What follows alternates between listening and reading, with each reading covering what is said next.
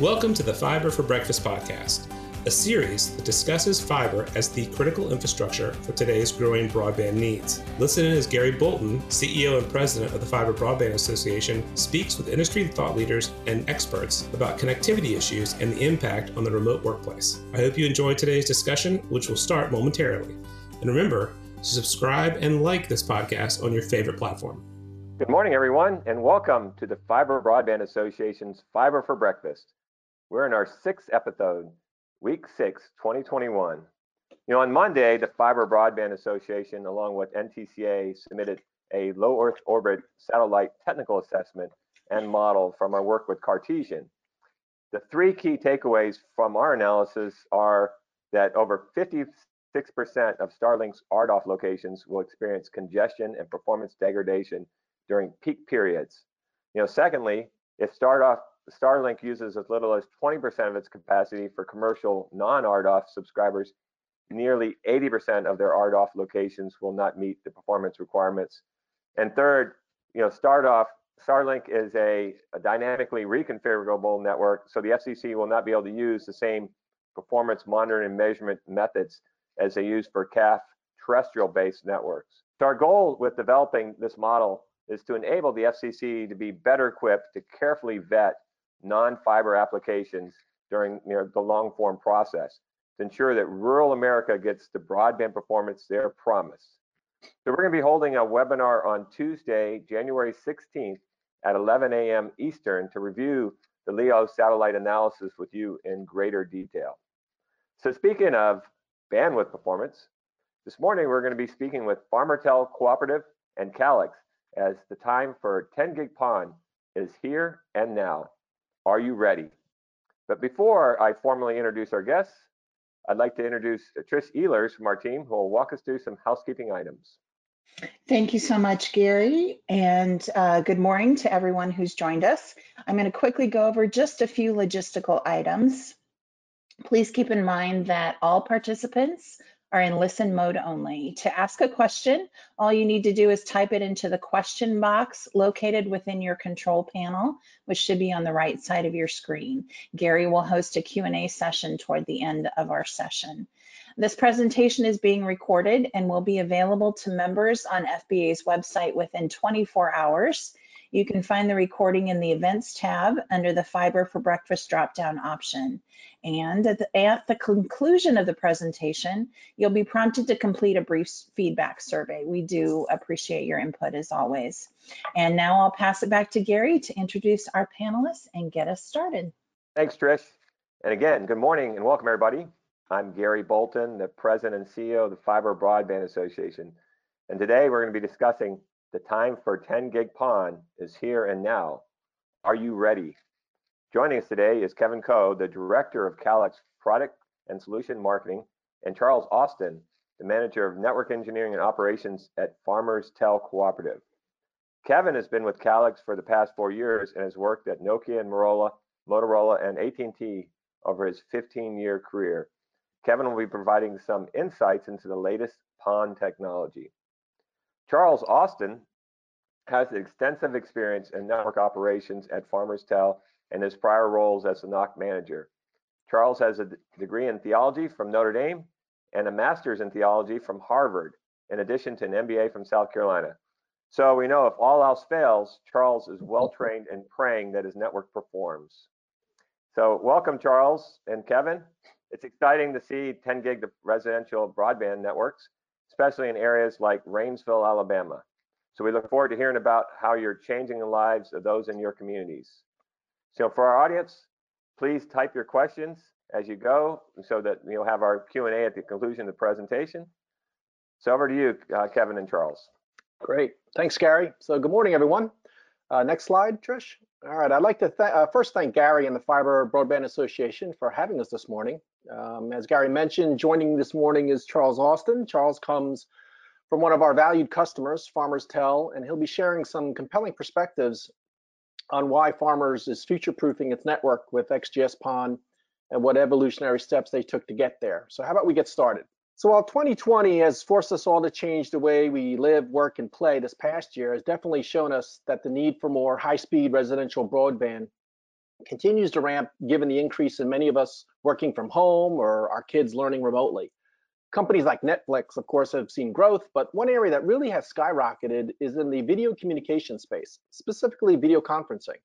You know, a company like Zoom has seen astronomical jumps in usage given the need for symmetrical services to support high quality video conferencing capabilities, which really points to the importance of XGS-PON going forward in order to, say, to, to sustain such services. So from a fiber perspective, one really needs to pick a technology, and there are a few options out there. There are two different standard bodies, the ITU and IEEE. Depending on where you're located or what industry you're in, if you're in the MSO cable operator industry or in Asia, you'll probably be looking at the IEEE standards. If you're looking at GPON or XGS-PON or NG-PON2, you'll most likely be looking at the ITU standards. Once you select the standard, you have the specific technologies to pick from. Now, GPON is the most widely deployed technology. There's also point-to-point -point or active Ethernet. Both deliver one gig upstream and one gig downstream. Up and coming 10 gig PON technologies would be things like XGS PON, where instead of only one gig symmetric, you now have 10 gig upstream downstream symmetrical speeds. And finally, NG-PON2, which provides multi-wavelength technology that delivers that really delivers 4 by 10 gig speeds. So now let's turn to XGS-PON and XG-PON. Both utilize the same pair of fixed wavelengths, 1577 nanometers downstream, 1270 upstream. But what, what we predominantly want to focus in on today is XGS-PON technology. It's what most carriers are deploying today, especially in North America. I often characterize XGS-PON as GPON on steroids. Uh, it enables the same service as GPON, just at higher bandwidths and is deployed just as GPON. It's important to note that GPON does not overlap with XGPON or XGS-PON or NG-PON2, so you can interoperate and put all those in a network at the same time. You'll have the same standard optical budget from that perspective, and they can coexist with our video, which is an important item to note when you overlay your GPON with XGS-PON. We'll talk more about that a little bit later.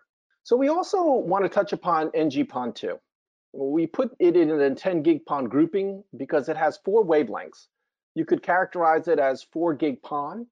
Um, each of those wavelengths provides you 10 gig of bandwidth.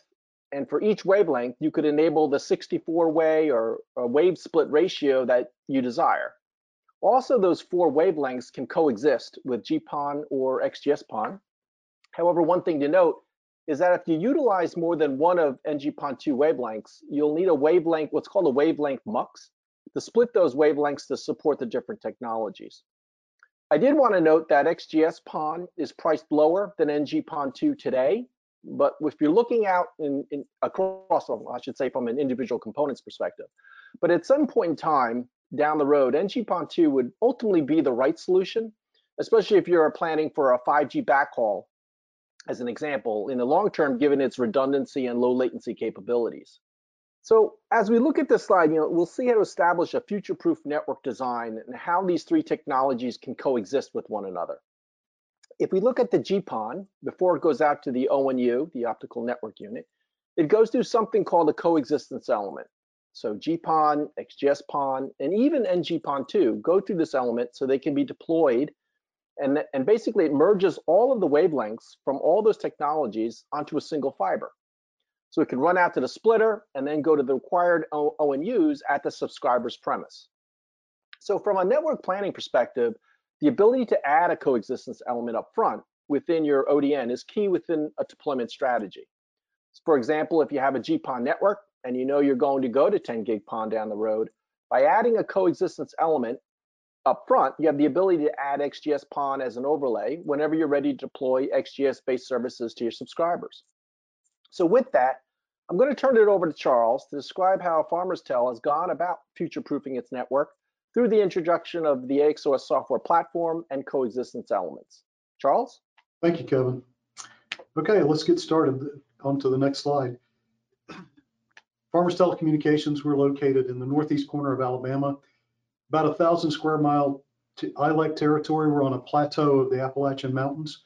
We also do CLEC services in a handful of adjacent cities. Some of those are on the plateau and some are down in the valley. Uh, we are currently 96% fiber to the premise and we'll complete our fiber build out passing 100% of locations served with fiber by the end of 2021. We are doing voice, broadband, and security and business services uh, to all these locations.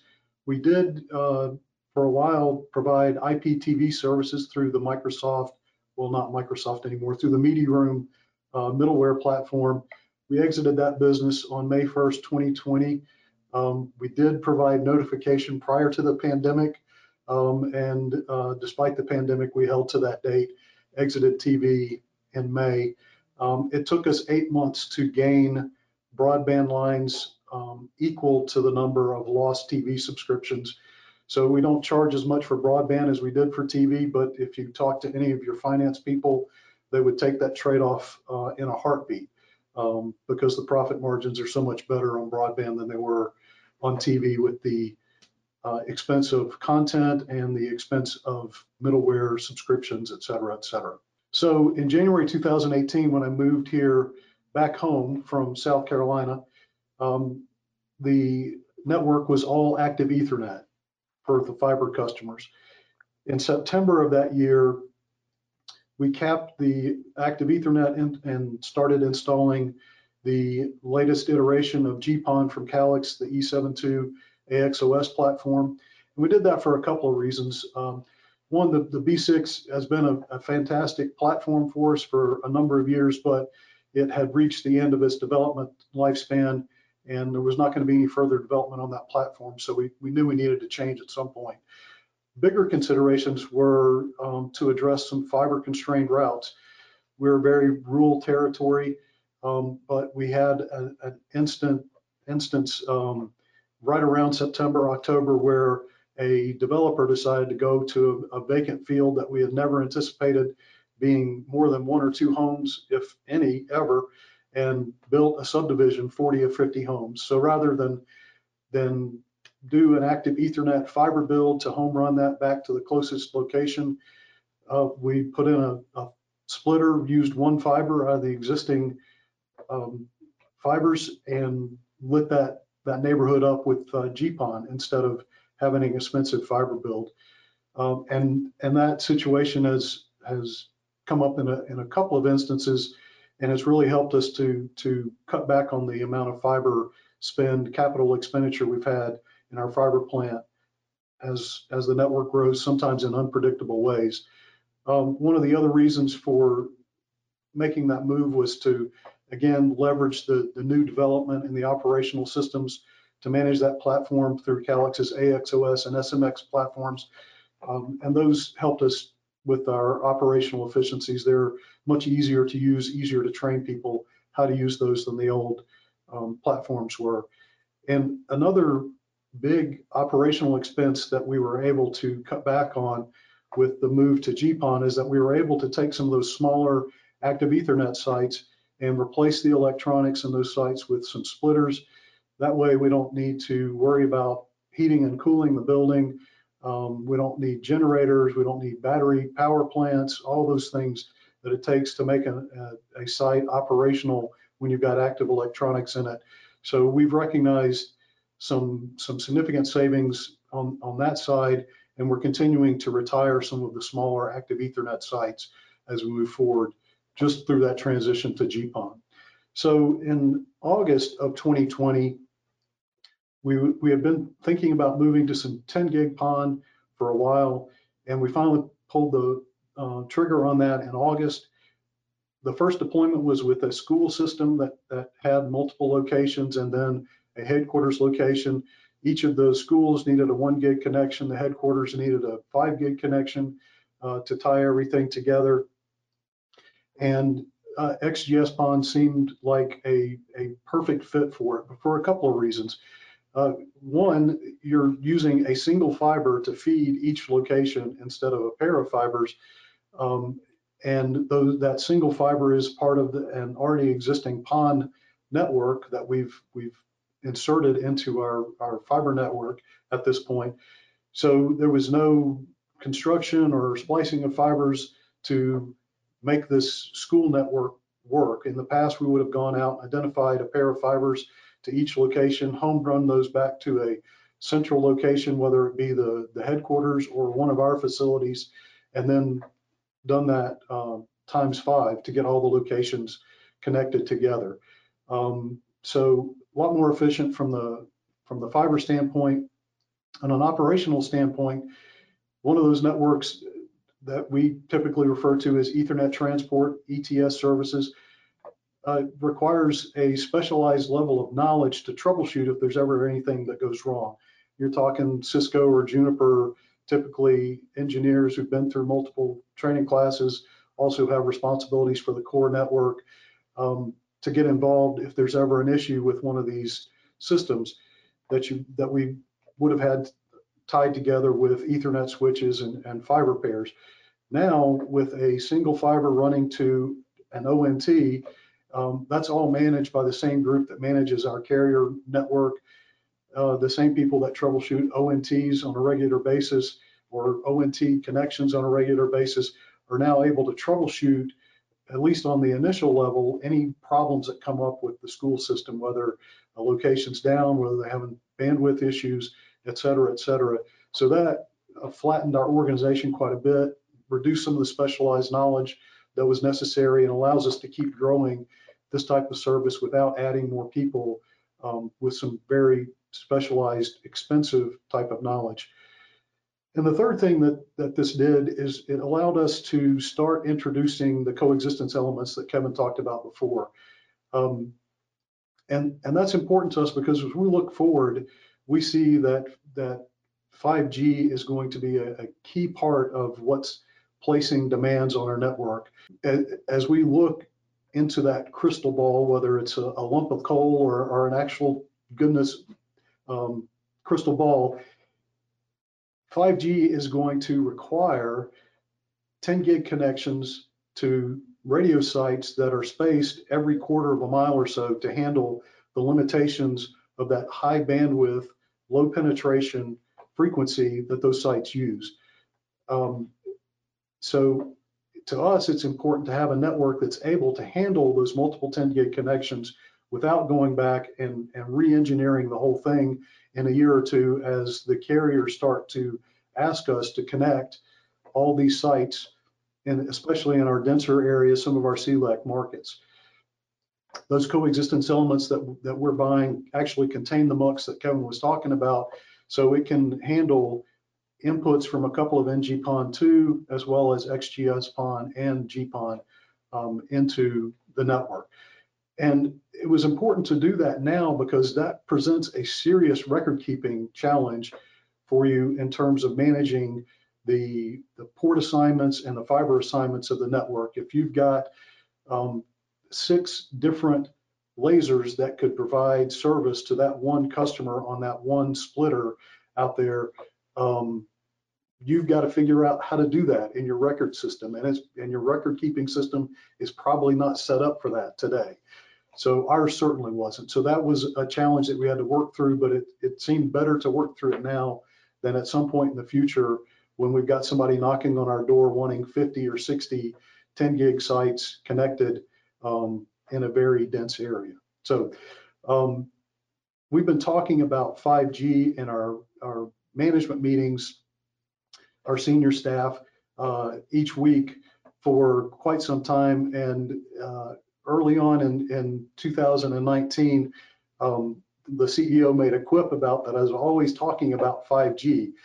And I responded back saying, well, Cato the Elder, a Roman senator from back uh, 2,000 years ago, used to end every speech, whether it was about building a new aqueduct or the morals of the young or whatever it was, used to end every speech he made in the Senate with a three word Latin phrase warning Rome about the greatest challenge facing it.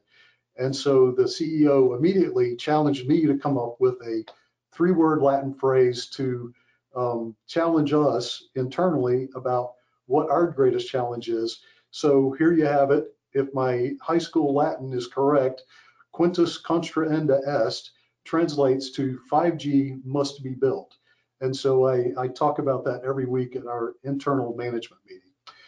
Okay, and so um, proof is in the pudding. Um, this is one of our KPIs that, that we look at on a monthly basis.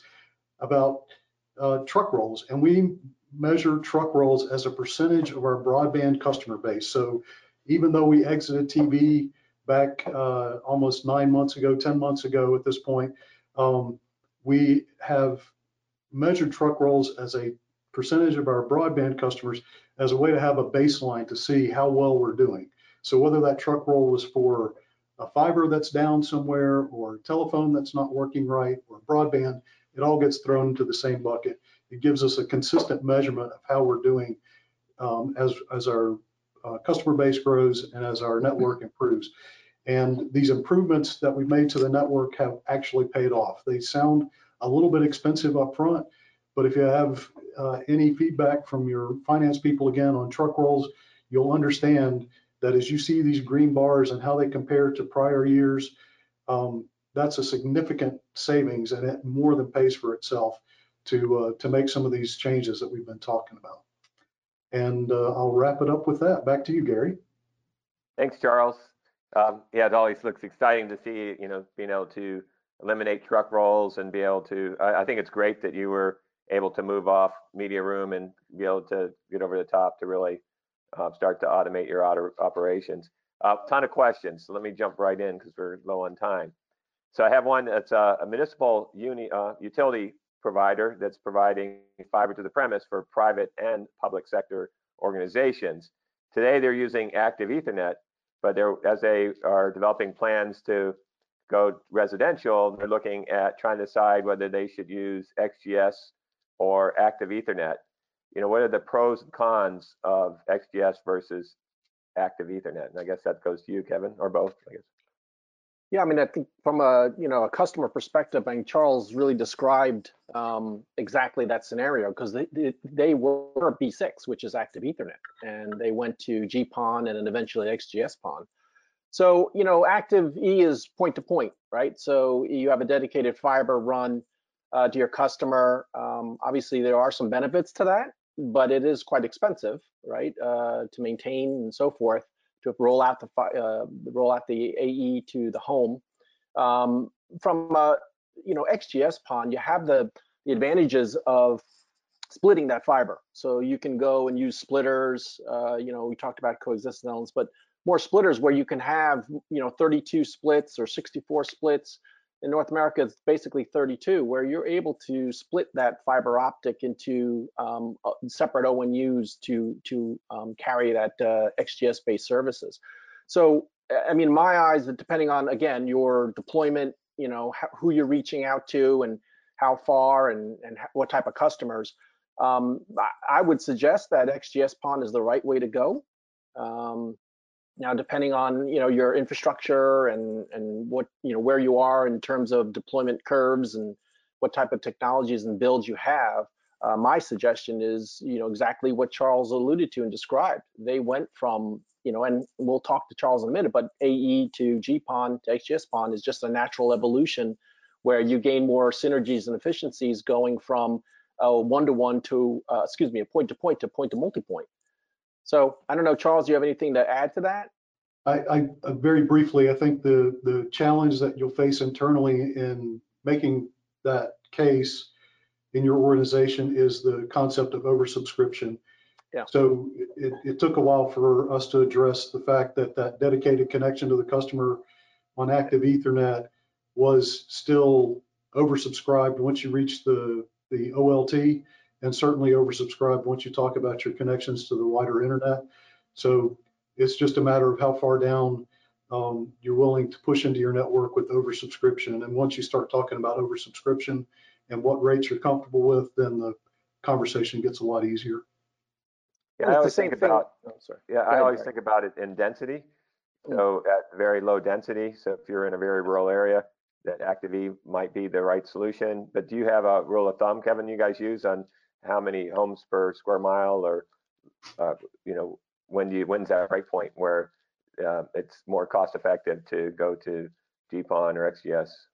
Well, I you know I think there's a couple things that go into it. I I would I would think that um, depending on how because the way we do our systems it's based upon um, the densities, right? So we have like an E32, which is low density, E72, which is medium density, could be deployed either in a cabinet-based solution or, or a CO.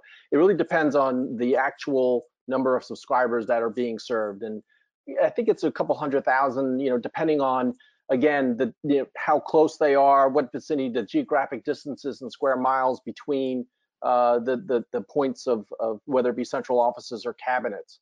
Um, I don't know if there's one general rule per se. Um, it really depends on how you've deployed uh, your network today and what technologies and how close your subscribers are. So one of the other questions Charles came in is, uh, you know, how many uh, fiber to the home customers do you have, and what's your take rate? Um, we've got roughly 15,000 broadband subscribers at this point. The take rate is somewhere between 55 and 60, I think. Yeah, that's a consistent, you know, what we're seeing around that area, especially in rural areas, about 60%. Uh, do you have a, a, breakdown of your truck rolls to determine, you know, what is your primary issue with your um, infrastructure? Yes, we, we take a look at that on a monthly basis. Uh, by far, most of our truck rolls have to do with uh, fiber repair. Uh, being on a plateau, there's a lot of rock and we have very little buried plant when dove season comes around, we got a lot of shotgun damage to fibers and, um, you know, then the, the normal weather events, et cetera, et cetera. So that's by far the majority. So one of the things that uh, you point out is that you moved off IPTV Mediaroom to over the top, and that's you know certainly improved your profit margins. Can you talk a little more about that? Because I I think um, a lot of emerging providers are struggling with do they provide you know TV or not? And kind of you, I think you indicated that one of your challenges was the um, you know buying channels and the changing prices and things like that. Yeah, you know, there were a couple of things that, that uh, we were facing all at one time. We we were due for a major upgrade to the middleware platform, the Mediaroom platform, that was going to be pretty big capital expense. Um, and then the contact or the content um, contracts had several of those were coming up at the same time, and there were significant increases in prices. I mean, it's not a surprise to anybody that's in the IPTV business. You know, every time you turn around, um, the the rates are going up, um, not by percentages, but by factors of one, two, three, whatever. Um, so, you know, all those things combined, it, it was it was it forced us to take a look. Do we really want to raise our base TV subscription 10, 15 dollars a month, which would have caused a, a, a, riot in our customer base, or is it better for us just to to to explain to people that we can't afford to continue to provide the service without, um, you know, just doing something drastic with the rates and and our customers were actually very understanding of that. We gave them um, six or seven months worth of notice.